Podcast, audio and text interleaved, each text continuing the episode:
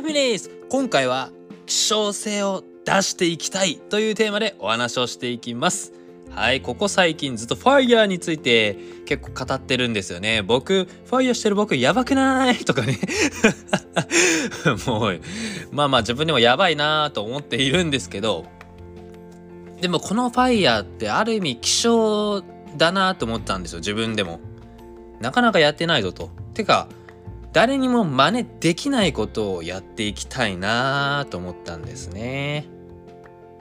〇〇イコール姫さんとか〇〇イコールあなたとかこういうことですね。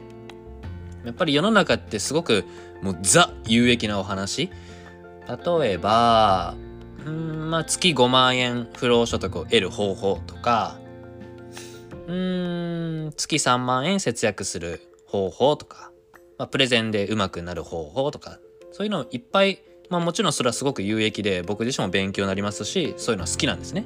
好きだけどでも僕じゃない誰かもやってる。てか僕がやらなくてもいいよな。とかちょっと思ってるんですよ。もちろん僕自身もそういう発信はあの自分のアウトプットも含めてやっていきます。でもやっぱり姫さんしかできないこと僕しかできないことこれは姫さんしかできないしもしあ、あのー、誰かが真似してもいやこれ私は続けられないなっていうこと。例えばあのファイヤーとかね。もちろん元気出して声を出すっていうことに関して言えば誰でもできると思うんですよ。ただいやなんか結構しんどいな。あれなんかよう姫さんやってられるなみたいなね。なんか希少性出していきたいなーってちょっと思ってるんですよ。この日曜日10月の17日日曜日でございます。だからねやっぱりこのファイヤーもしくはなんか他のもの。うん大事にしていきたいですね。大事にしていきたい。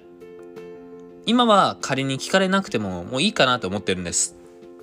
ただ23年後とかその数年後にあのファイヤーの人ねあの姫さんねって言っていただけるように今は頑張ってなんかいろいろ積み上げていきたいなと思っておりますで今この配信お聞きのあなたがあなたが 僕がねもっとこううわーなんかすみさんすげえことになってるみたいな状態になった時に実はね、私、あの、昔からね、あの、姫さんがそんなにね、まだ聞かれてない時から、実は知ってるんだよ。えー、知ってるんだよ、とね こう自慢できるような人になれたらいいなと思いました そうなんです。だからやっぱり、僕はファイヤーを続けていきますし、もっと別の形も作っていきたいな。な、なんか、斜め上作戦ですね。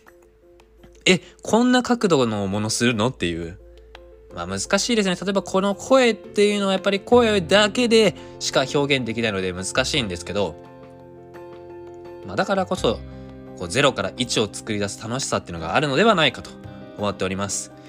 なんかないかな難しいなうん、難しいけど、やっぱりファイヤーは大事にしていきたいですね。うん、大事にしていきます。希少性のある価値のある人間にどんどんなっていきたいですねもちろんその希少性かける笑顔にさせる笑顔になってもらうここかなって思っております希少性があって人を不幸にするようなことはしたくないですね希少性僕にしかできないことかける誰かを笑顔にする。そして僕も最高に幸せになる。これが理想の形ではないでしょうか。というわけで最後ファイヤーで締めていきましょう。今日も張り切っていきますよ。ドラゲーファイヤー！ありがとうございました。またね。バイバイ。